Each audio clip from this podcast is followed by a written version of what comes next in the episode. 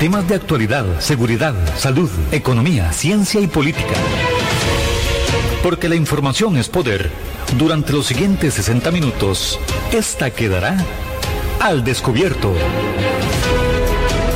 Con usted al descubierto.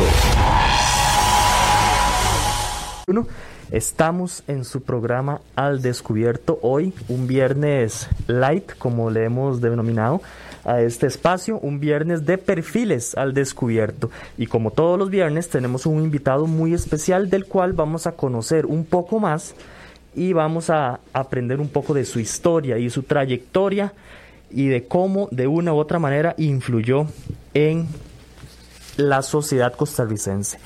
Hoy invitado especial, mi estimado Guanegue. Así es, Eric, y a todas las personas que nos acompañan, un gusto saludarles. Y estamos en su programa Al Descubierto. Hoy sí, hoy tenemos un invitado muy especial que va a compartir durante este espacio con todos nosotros, eh, conociendo un poquito más de su historia, conociendo un poco más de su trayectoria. Eh, hoy nos acompaña don Giovanni Calderón, el muy querido profe. Hoy es él el que amablemente aceptó la invitación de compartir con nosotros en este espacio dedicado los viernes a perfiles, a estas personas que eh, vemos por televisión, que han dado un aporte importante en diferentes campos, así como lo ha hecho el profe don Giovanni Calderón. Eh, es un gusto, Eric, tener al profe. Claro, y es que en nuestro país hay periodistas que de una u otra forma han hecho una trayectoria importante a lo largo de todo, eh, todos estos años de historia que tiene la comunicación y el periodismo en nuestro país. El profe Giovanni no es la excepción, son más de 30 años, Guanelgue, 30 años de estar haciendo periodismo en nuestro país. Imagínense la cantidad de historias que podría contar el profe Giovanni. Ya casi vamos a tener, ahí está nuestro amigo Otto trabajando en la comunicación Hoy la entrevista la vamos a hacer por medio de Skype por motivo de que eh, las restricciones sanitarias no nos permiten en algunas ocasiones traer los invitados aquí al estudio, pero para eso tenemos estas redes o estas herramientas electrónicas digitales, ¿verdad? Que nos permiten tener comunicación con las personas que eh, no podemos traer directamente al programa, lo hacemos de, este, de esta forma. Ahí está nuestro amigo Otto con el, tema de la comunicación del profe Giovanni Calderón, que muchos lo recordamos especialmente en su espacio Las Historias, ahí en Informe 11, ¿verdad? La escuelita, la, famosa escuelita. La famosa escuelita del profe. Es un gusto, de verdad, eh, que don Giovanni nos acompañe, una trayectoria muy importante, más de 30 años en el tema de la comunicación, bueno, eso, eso no se lo brinca nadie, muchísimo tiempo en este trabajo de don Giovanni. Sí, sin duda, eh, y una personalidad, la gente lo quiere mucho y esto es algo que no podemos dejar pasar la oportunidad. Ya, ya casi estamos contactando, ya casi estamos contactando al señor Giovanni Calderón, quien es el invitado al descubierto del día de hoy. Así es, eh, el día de hoy, viernes de perfiles, viernes de perfiles, en su programa Al Descubierto. Profe, ¿nos escucha? Les escucho perfectamente, sí señor. Ya está, ya estamos al aire, profe. Disculpe los inconvenientes técnicos y por hacerlo esperar. Mira, no, no les voy a disculpar eso. Me han puesto ustedes en unas carreras tecnológicas que para nosotros, los que pasamos los 20 años de edad, eh, nos acongoja demasiado. Pero ya estamos al aire, que es lo importante. Eso, profe. Profe, este, un gustazo de verdad conocerlo. Yo no he tenido la oportunidad hasta este momento pero tantos años de seguirle por los medios de comunicación, seguirle por la famosa escuelita y todo, a mí me da mucho gusto, de verdad, que nos haya aceptado la invitación. No, no, no, no, es un placer, un gusto. Siempre estamos abiertos a cualquier tipo de comunicación, con muchísimo gusto. Somos personas eh, que tenemos un trabajo público y pues nos debemos a eso precisamente. Entonces todos estos encuentros son difíciles y mucho más en esta época en las que hay que compartir y contar cosas buenas. Por eso yo les agradezco la invitación y felicitarlos por el trabajo que hacen. De antemano quiero agradecerle a Nicola, a Eric todos que están haciendo ahí todos los esfuerzos por sacar esta señal como debe ser y que me disculpen a mí que, que soy muy lerdo en esto de la tecnología. Para nada, para nada, profe. Gracias más bien. Profe, ¿qué podemos hablar de don Giovanni Calderón? ¿Dónde nació? Eh, esa infancia, ¿cómo fue esa infancia de Giovanni Calderón y en qué momento empieza a interesarse por el tema de la comunicación? Mira, yo soy eh, integrante de una familia de Atenas, humilde, de humilde, del sector de Balsa de Atenas. Eh, pero yo nací en San José, en San Francisco de los Ríos, eh, aquí en el barrio Santa Marta de San Francisco de los Ríos. Aquí dejé el ombligo y aquí me mantengo todavía viviendo. Aquí vino mi padre y mi madre vinieron a hacer camino en el campo laboral, ahí trabajando en una humilde pulpería. Y mi infancia pues transcurrió de esa manera, de una familia humilde, pero que gracias a Dios y al trabajo de mis padres nunca, nunca faltó nada. Entonces puedo recordarla como una infancia feliz. Y pues, ¿qué te digo yo? Como muchos comunicadores de este país, a, eso de los 12 años, por allí, 13 años, ya empezaba a llamarme la atención un poquito ahí lo que era la comunicación, inspirado tal vez por algunos personajes que para ese entonces eran eh, brillantes, como Carlos Alberto Patiño, eh, el mismo Hugo Araya, que hacía un trabajo con su programa Telegatunas, y hay muchos personajes nacionales que fueron abriendo camino en la televisión, que apenas estaba, empezaba a calentar aquí en el país y uno empezaba a verlos también como personajes que le llamaban la atención. Así, de esa manera me fui inspirando, como muchos otros comunicadores, como te digo, aquí en el país, que fueron de alguna manera inspirados por, por los programas de aquel entonces. Por ahí anda el asunto, más o menos, de mi infancia. Profe, y disculpe, don Giovanni que le diga profe, pero eh, a mí ese, ese me, gusta ese término. ¿Cómo, era, cómo eras en la, en la escuela, en el colegio? ¿Bien portado, mal portado? Te sacaste las canas a, tu mamá y a tu, a tu papá. A los profes. a los profes. Bueno, si me vuelvo a la escuela, le puedo decir que, que fui un, un eh, bien portado, obediente, con la familia, en la casa. en las notas ahí de regulares para arriba, podría decir. Pero cuando ya llegué al colegio, se descompuso todo. Me convertí en un mal estudiante. Eh, me costaba mucho concentrarme por más de 20 minutos en una materia o algo por el estilo. Me la pasaba dibujando y dibujando a los profesores y me distraía mucho. Y entonces cuando ya uno empieza en ese ritmo que no rinde, ya se le va perdiendo interés a las materias y hasta me escapaba de vez en cuando de la clase y los profesores ahí con gran paciencia trataban de encarrilarme, pero y mi familia también. Pero no, no, fui muy, tuve muy desatendida todo lo que fue la formación en el colegio, tanto que en algún momento salí del colegio, y pasar unos días, unos meses, hasta que después el tiempo me hizo recapacitar un poquito y tuve que retomar los estudios ya por eh, el bachillerato por madurez. Y entonces sí, ya, ya, ya tenía más conciencia de, la importancia del estudio y entonces pude seguir adelante, pero esa época fue demasiado informal en, el estudio y yo le agradezco hoy a todos los profesores que tuvieron la paciencia y para no llevarme de la soledad a mi casa y devolverme. Un saludo para Vale Chavarría, para Tatiana Guido, para Fernando Angulo, para Cristian Centeno y todas las personas que nos hacen su reporte de sintonía. Johnny Obando, el profe presidente. También nos dice aquí Ana Ledesma. El profe fijo era noviero de joven. Oiga, ¿qué, qué, qué color, eh, profe, le, le tienen? Te digo yo. Mira, este, en la época de colegio y todo eso, yo era el, el, que se quedaba viendo a los demás, cómo atacaban ahí, cómo trataban de conquistar a las muchachas, pero yo era un lerdo para eso. Era como entre tímido y tal vez me faltaba un poquito de madurez. Estaba ahí como pensando en la bola de básquetbol y de fútbol y todo ese tipo de cosas. Entonces me la ganaban otros. Eh, ya después, ya con el paso del tiempo, con unos anillos de más, pues sí, ya uno ya entra más en ese ritmo, ese mundo, ¿verdad? De que andas viendo a ver cuál chiquilla te guste, todo ese tipo de cosas. Y, pero ya, ya eso más crecidito, sí. Eh, pero era más, ahí me, ponía todo tímido cuando una mujer se eh, atendía ahí a alguna, alguna mueca tratando de conquistarla. Fui, malo para Profe, y en esa época, bueno, saliendo del colegio, ¿cómo, es que eh, logra entrar a la, al, ya los medios de comunicación? Eh, ¿Estudiaste, terminaste la carrera o, cómo fue, cómo se dio todo esto? Con el paso del tiempo, ese deseo de, estar en un medio de comunicación alguna vez sí, sí fue creciendo. se mantuvo allí siempre. Yo escuchaba a los locutores de radio y yo siempre decía que me hubiera gustado estar en una, emisora de radio y dar noticias importantes.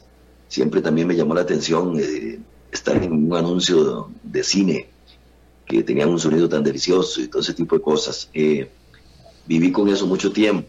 Eh, logré finalmente entrar en un curso de, de locución con don Carlos Eduardo Gómez, que Dios goce, un prestigioso locutor nacional que formó a mucha gente en este país. Y con él, eh, pues hice los primeros pasos, aprendiendo allí las técnicas de comunicación y todo ese tipo de cosas. Y precisamente con él tuve una oportunidad para una oportunidad de trabajo en lo que fue Radio Impacto. A él le solicitaron que mandara a alguien y me ha enviado a mí, que me fui con toda ilusión corriendo para hallar esa prueba, hacer esa prueba de locución con la mala noticia como dos días después de que me dijeron que no, que no calificaba.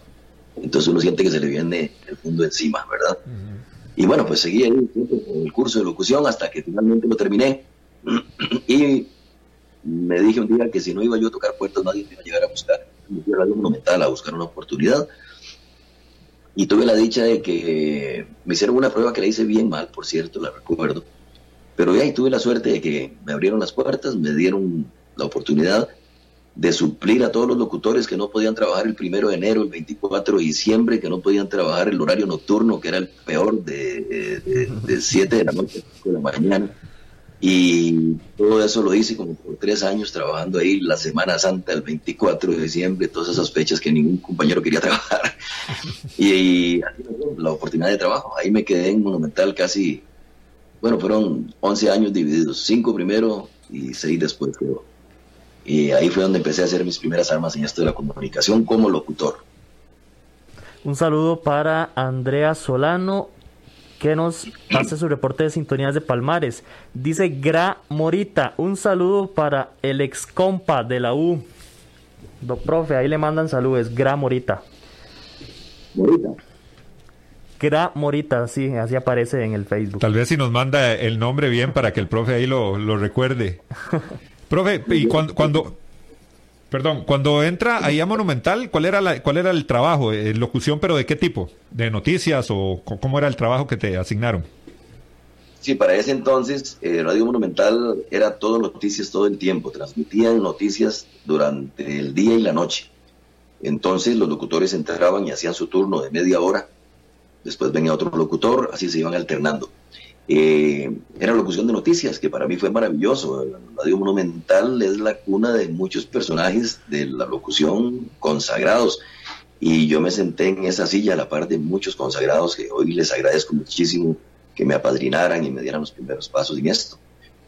Y además entrar en un campo noticioso que era una delicia para cualquiera que, que aprecie el mundo de la locución. Eh, allí aprendí un poquito y empecé humildemente a, así a, conocer ese mundo de la comunicación de noticias. Estando allí en Radio Monumental como lector, como locutor, empecé los estudios de periodismo y mientras trabajaba ahí, de horarios tal vez de 5 de la mañana a 11, eh, las tardes iba a la universidad hasta que logré terminar la carrera. Y una semana después, más o menos, de haberme graduado, don Álvaro Villalobos, director en aquel entonces de Radio Monumental, a quien envío un abrazo, me dio la oportunidad de, también ya entrar en el mundo de la comunicación, pero como periodista. Dejó de hacer los días libres. Eso es, lo, es el primer trabajo de muchos, ¿verdad? Hacer días libres. Sí, sí, bien, no hay otra forma. No podemos empezar de arriba, hay que empezar haciéndolo lo, más furris, como dirían por ahí. Profe, una cosa, una cosa muy interesante, y yo siempre eh, pregunto esto, es que no hay nada más bonito que poder trabajar en lo que a uno le gusta. A veces a muchas personas eh, les cuesta entrar y trabajar en lo, en lo que les gusta, pero usted dijo una frase muy interesante, hay que ir a tocar las puertas, ¿verdad? Porque muchas veces esperamos que las cosas nos, nos lleguen. Y si algo nos apasiona, si algo nos gusta, de ahí hay que ir a buscarlo. Cuesta mucho, aunque se tenga talento, en ocasiones cuesta eh, que las cosas caigan fácilmente. Sí, yo siempre pienso en eso, que alguien dice por allí de que si uno sueña las cosas llega a lograrlas. Yo creo que tiene mucho de cierto eso. Si usted sueña con lo que quiere, lucha por ello, en algún momento por lo menos se acercará a lo que buscaba. Y no hay otra forma de lograr las cosas que soñándolas, deseándolas con el corazón. Y entonces, eh, hay que hacerlo así, hay que, hay que buscar y hay que prepararse, tratar de aprender y acercarse a los que saben y ir con humildad en busca de lo, de lo que se quiere. Trabajar en lo que a uno le gusta, yo creo que es una bendición que hay que agradecerla mucho porque también hay mucha gente que le sucede lo contrario y eso es terrible, trabajar en algo que a uno no le gusta y solo por los dólares debe ser bien complicado.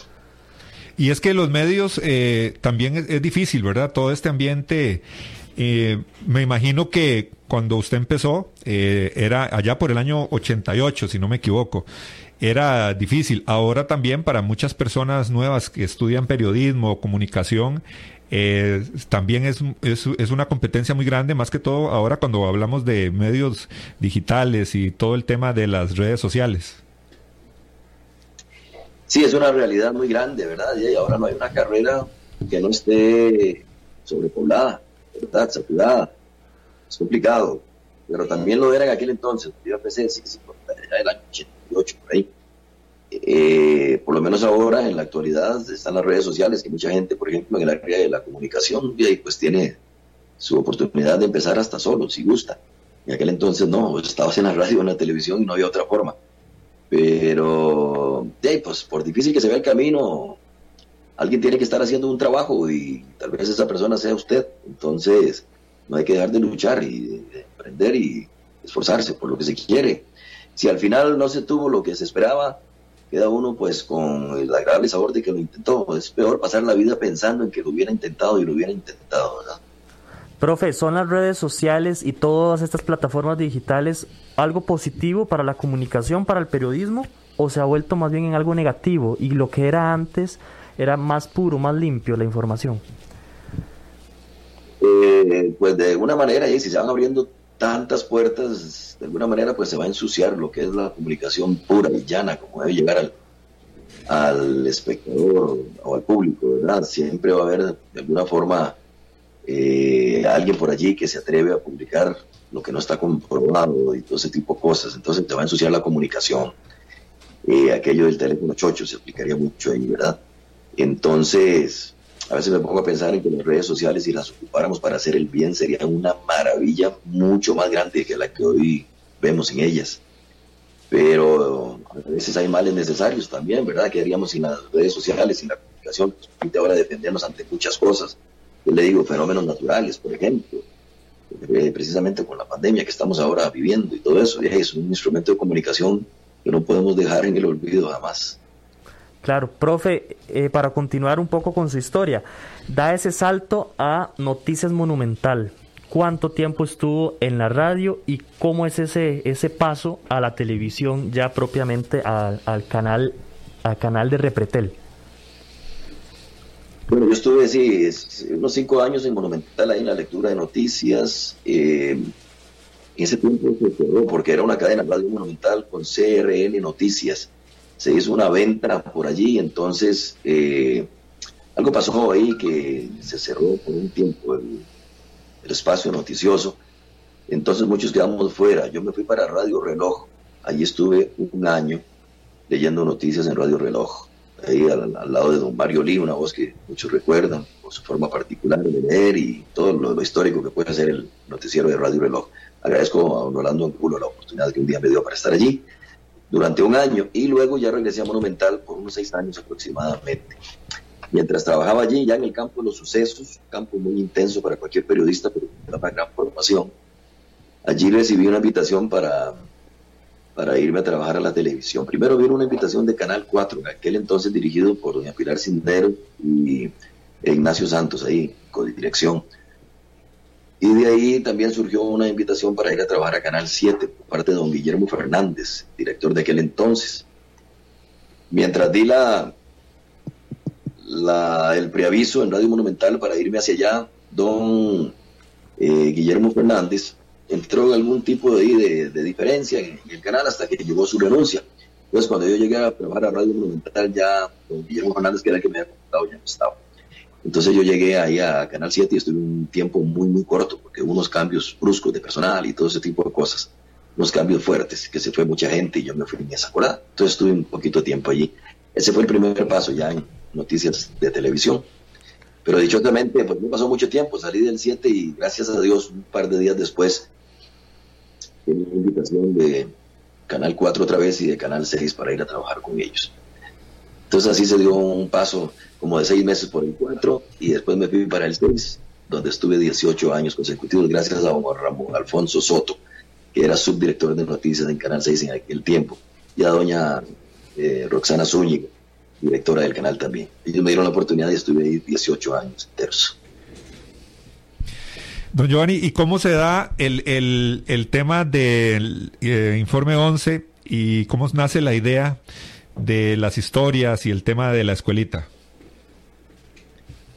Informe 11 nació como un espacio muy diferente a lo que todos conocen. Se llamaba Tras la Huella primero, después el programa terminó y montaron lo que se llama Informe 11. Allí estuvo en sus inicios don Graving Moya, este, Camilo Rodríguez, y empezó como un espacio en el que se contaba una historia detrás de alguna noticia fuerte, ¿verdad? Entonces se le daba mucho campo a los sucesos y ese tipo de cosas.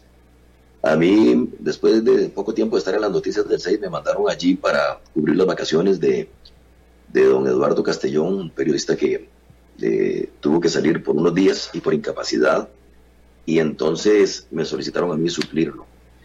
Pero bueno, encontraron que mi trabajo se adaptaba muy bien a lo que ellos hacían y y ahí me fui quedando y quedando, pero poco tiempo después el programa ya cambió su línea, pasó de ser un programa de sucesos a un programa de solo historias positivas. Se cambió toda la estructura, el set, la tipografía y, empezamos a trabajar ya en el campo de las historias positivas, que fue de un éxito total. Fue una buena idea de don Fernando Contreras, señor presidente del canal.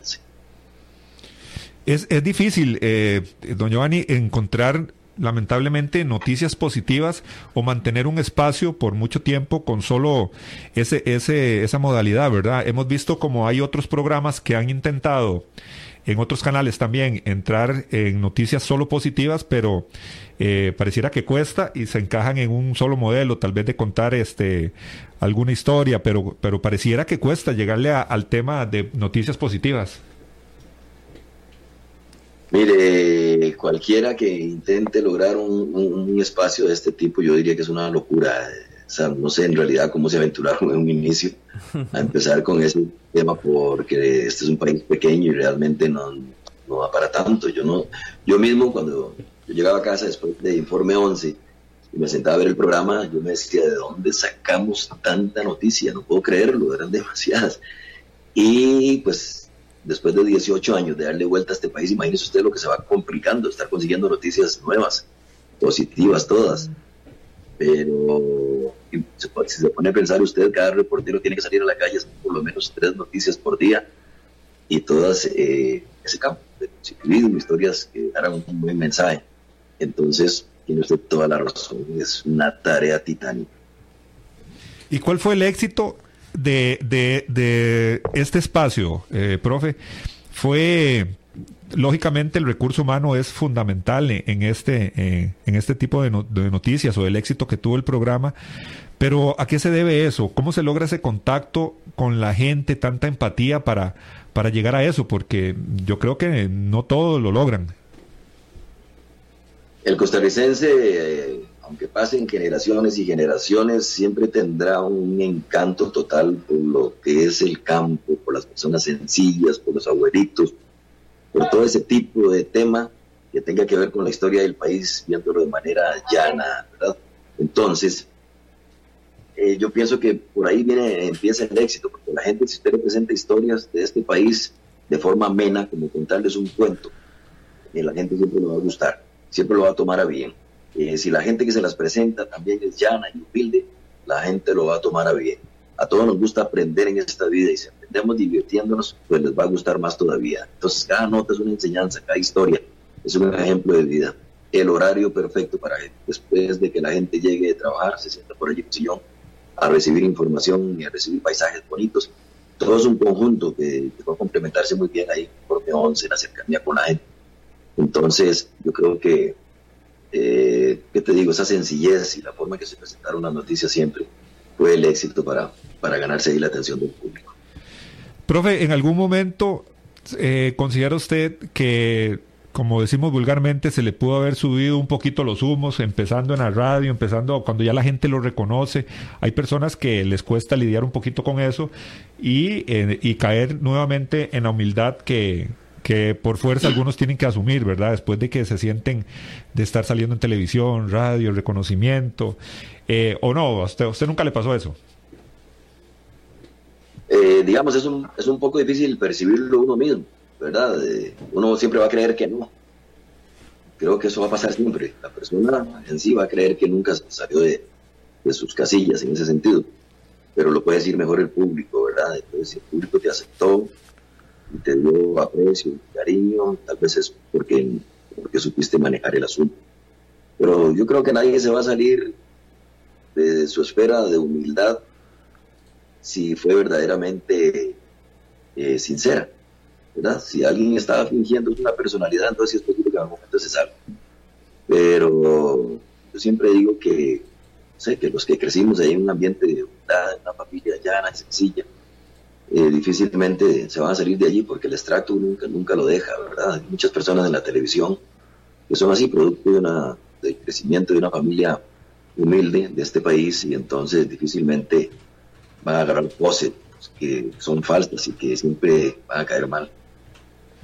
Una de las cosas eh, interesantes que, bueno, a mí me, me, han gustado mucho también el, cuando veía todos estos programas y que también a veces eh, cala en, en, la, en, la, persona, cala en uno, es cuando uno llega a ver eh, personas muy humildes, lugares en nuestro país donde hay mucha humildad, pero esa humildad a veces, en ocasiones, lamentablemente, va de la mano con, con mucha pobreza. Yo creo que siempre se hacen noticias positivas, profe, pero a veces hay historias que lo, que lo marcan a uno y uno se da cuenta de la realidad muchas veces de lo que viven realmente los costarricenses. ¿Hay alguna historia que usted considera que fue muy importante para usted y que lo, que lo marcó o, emocionalmente lo tuvo, tuvo un impacto emocional importante en su vida?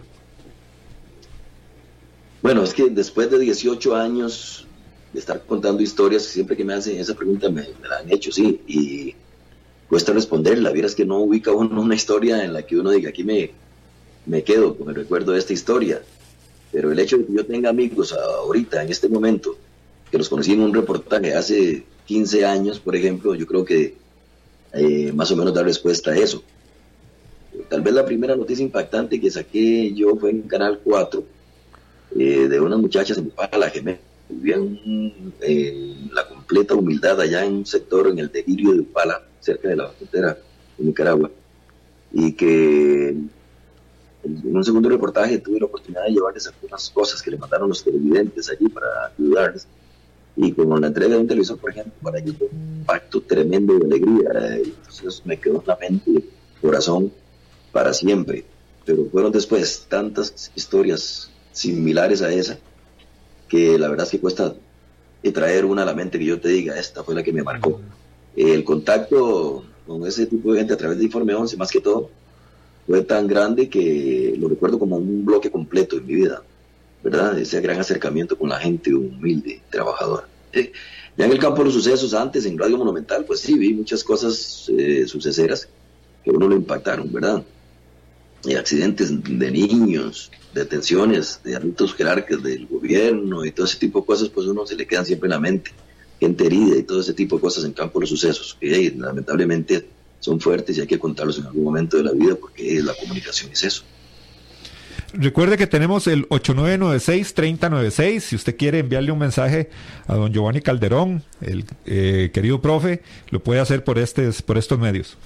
El día de hoy nos acompaña el profe, el famoso profe Giovanni Calderón, y estamos hablando un poco acerca de su vida, de su experiencia, del impacto que ha tenido la carrera de él a lo largo de todos estos años en todos nosotros. Vamos a ir a una pausa rápidamente, un par de minuticos, profe, y ya, ya casi regresamos. Así es la verdad y así es la información. Y aquí queda al descubierto. Al descubierto. En breve estamos de vuelta. Estos son nuestros convenios comerciales.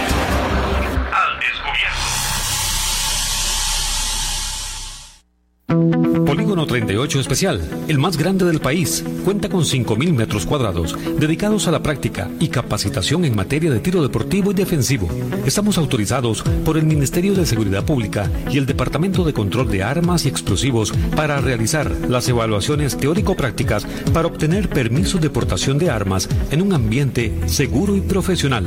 Portación de armas, cursos, capacitaciones, alquiler de salas o pistas para disparo bajo techo y al aire libre. Polígono 38 Especial, el más grande del país. Para mayor información comuníquese al 2245-7186, 2245-7186 o al WhatsApp 8449-5811, 8449-5811. Búsquenos en Facebook e Instagram como Polígono 38 Especial. El mundo cambió y actualmente se encuentra en alerta máxima. Los ataques cibernéticos a nivel global están al alza. Se registran hasta tres veces la cantidad de ataques respecto a años anteriores. Proteja sus activos de criminales cibernéticos y déjelo en manos de expertos. Somos AtiCyber, primera empresa de ciberdefensa avanzada de la región. Contáctenos hoy. Servicios arroba. ¿Deseas ser o eres un portador responsable de un arma de fuego? Si es así, debes ser parte de la Unión Costarricense de Portadores de Armas de Fuego. Al ser miembro podrás disfrutar de grandes descuentos en productos y capacitaciones en todos nuestros comercios afiliados. Además contarás con asesoría técnica, legal y psicológica de manera gratuita. Más información al 2221 5758 o al 8936 1803 o búscanos en Facebook como Unión Costarricense de Portadores de Armas de Fuego. UCOPA, portadores responsables al servicio de Costa Rica. Centros de formación en criminología y seguridad. Somos líderes en capacitación en las áreas de criminología y seguridad, asesoría, consultoría, peritajes, armería e investigaciones privadas. Centro de Formación en Criminología y Seguridad. Para mayor información, comuníquese al 2221-7725, 2221-7725 o al WhatsApp 8556-1719, 8556-1719. Búsquenos en Facebook como Centro de Formación en Criminología y Seguridad. Tesoro más grande de una persona son sus hijos y los primeros años de vida los más importantes. En el Centro de Estimulación Temprana Little Fish le brindamos un ambiente seguro y confiable. Nuestra oferta académica incluye música, natación, yoga, lesco, inglés, literatura y educación física. Además, ofrecemos clases de natación para niños, jóvenes y adultos. Little Fish, la mejor opción profesional para el desarrollo integral de sus hijos. Estamos ubicados en Romuser, 125 metros norte del antiguo AID. Para más información, al teléfono 2520-0587 o búscanos en Facebook como Little Fish. Hay más temas que tocar en el espacio de hoy para poder dejar la información al descubierto.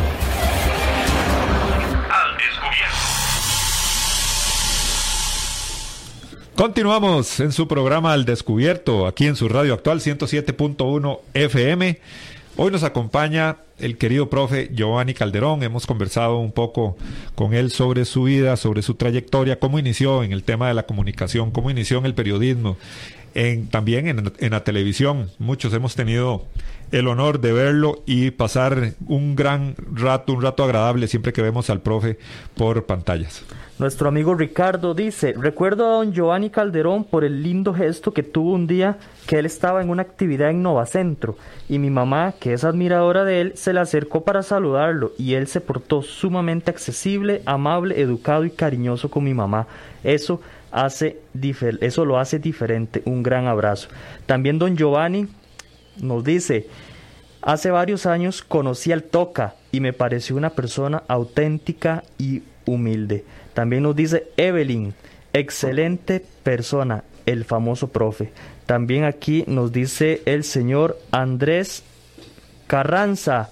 Sin duda, el profe es una persona maravillosa. Ha hecho grande, ha hecho cosas grandes para el periodismo en nuestro país.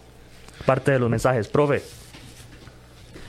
Hey, cómo no agradecerle a toda esta gente, ¿verdad? Eh, y ese caso que mencionaba el caballero allí de la mamá que tuve oportunidad de saludar, no, no, para uno es una oportunidad lindísima siempre. Y quién no le gusta sentirse querido en este, este mundo, ¿verdad? Eh, entonces, yo vivo agradecido con todas esas gentes que en la calle se topan y nos saludan a uno, que ya ni siquiera los saludan, sino que le dan una broma de una vez. Que tanto está metido uno a la casa de ellos que ya lo ven como eh, parte de la familia. Entonces, para mí, saludar a, la gente, cambiar con ellos unas palabras, siempre es una bendición. Eh, puede pasar que alguien por aquí tenga un mal recuerdo y que digan, este, no se detuvo a tomarse una foto conmigo, algo así, puede pasar porque a veces la gente pues no termina de entender que uno anda en sus carreras de trabajo y, a veces no tiene el tiempo que quisiera para, detenerse a conversar o algo por el estilo. Pero en el caso mío, yo todos los días tengo esa bonita oportunidad y casi siempre pues saco un ratito ahí para, para la fotografía o para conversar, intercambiar con la gente, a quienes yo les agradezco muchísimo el apoyo que siempre han, me han dado en este campo de comunicación. Gracias a todos ellos que están escribiendo ahorita y, que están dando su testimonio de buenos momentos que hemos tenido allí para saludarnos. Profe, vamos a hacer una dinámica rápidamente. Yo le voy a decir una palabra, una frase y usted va a contestar lo primero que se le venga a la mente, sin pensarlo mucho. Así es aquí, las cosas son al descubierto. no se asuste, profe. Lo primero que se le venga a la mente. Albino Vargas. Una buena persona el aborto.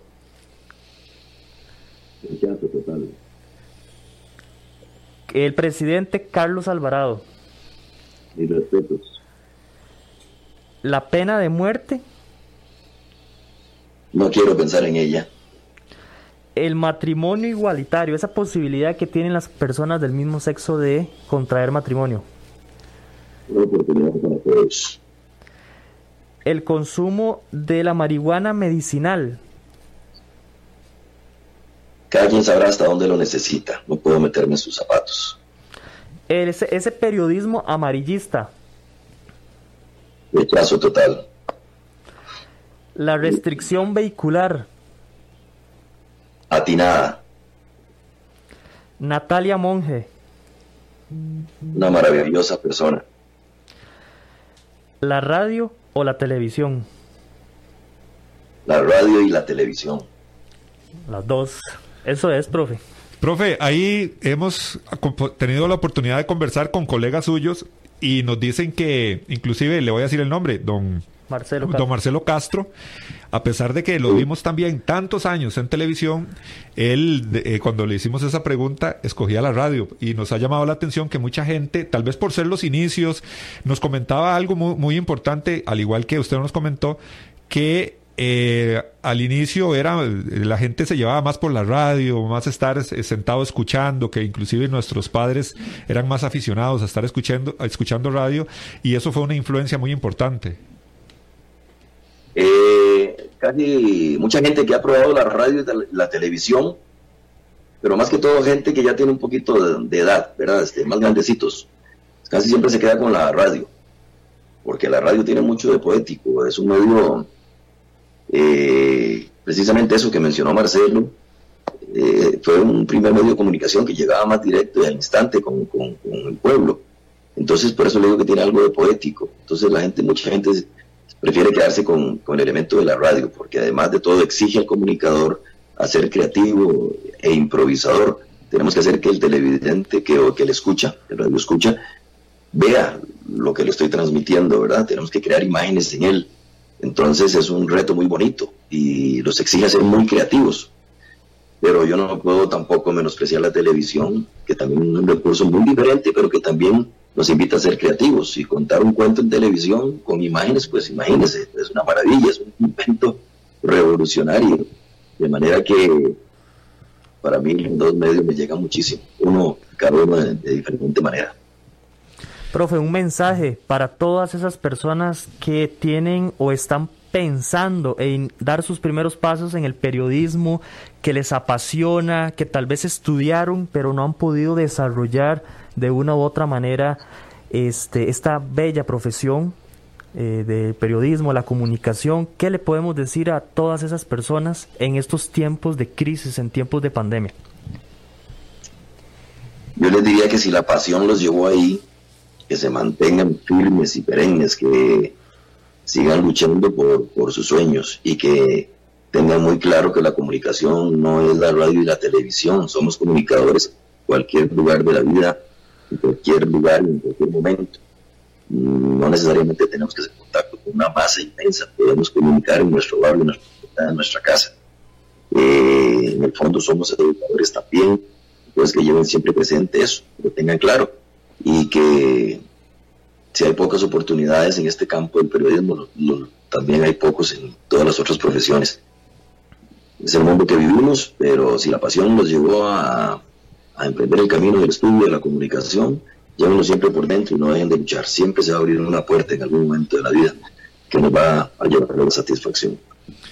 Profe, eh, para eh, contarle a los radioescuchas, usted ya ahora está en otro medio de televisión, donde lo vamos a poder seguir observando.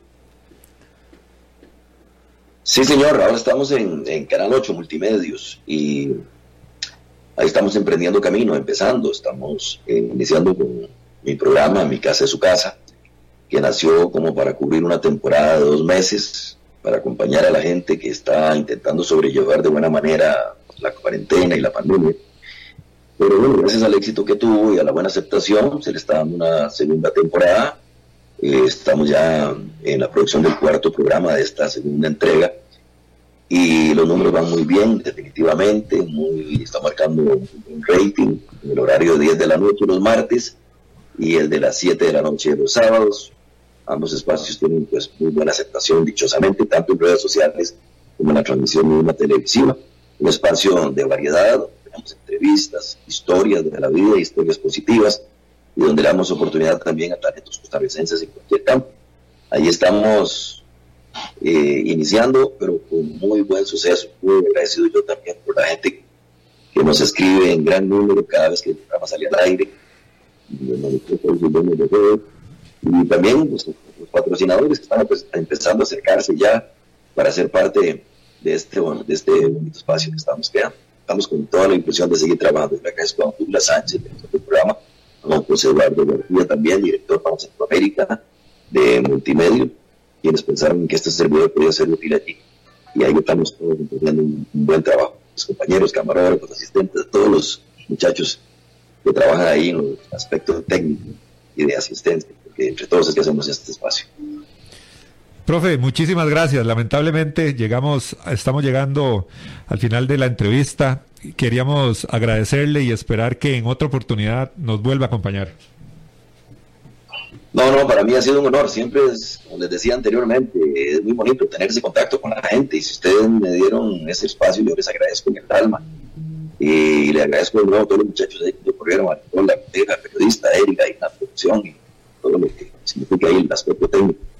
A todos ellos, muchas gracias. a ustedes, y para que sigan creciendo, sigan haciendo esta comunicación con la gente, que es una bendición en muchos países, esto es algo sumamente difícil. Así que ustedes disfrútenlo porque yo veo que les gusta lo que hacen y le están dando un servicio invaluable a la gente. De manera que yo les envío un abrazo y les deseo el mayor de los éxitos.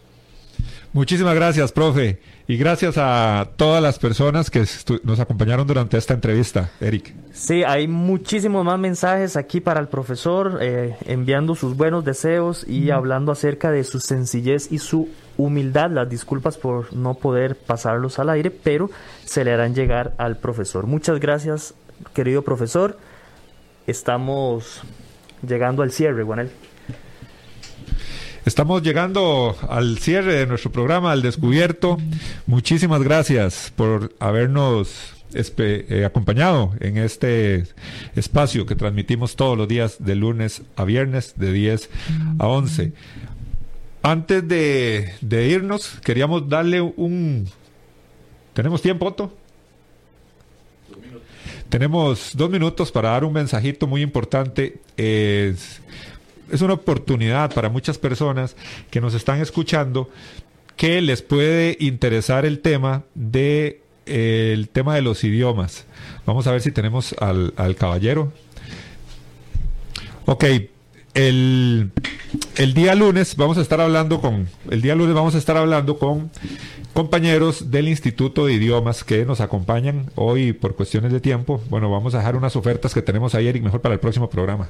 Sí, el lunes, el lunes estaremos dándole la oportunidad a eh, los representantes del Instituto de Idiomas que querían enviarle un mensaje a todas las personas que nos siguen a través de las distintas plataformas.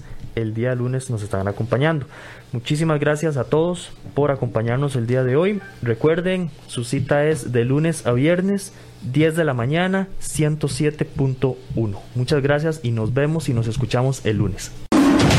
Temas de actualidad, seguridad, salud, economía, ciencia y política. Porque la información es poder. Esta ha quedado al descubierto. Al descubierto.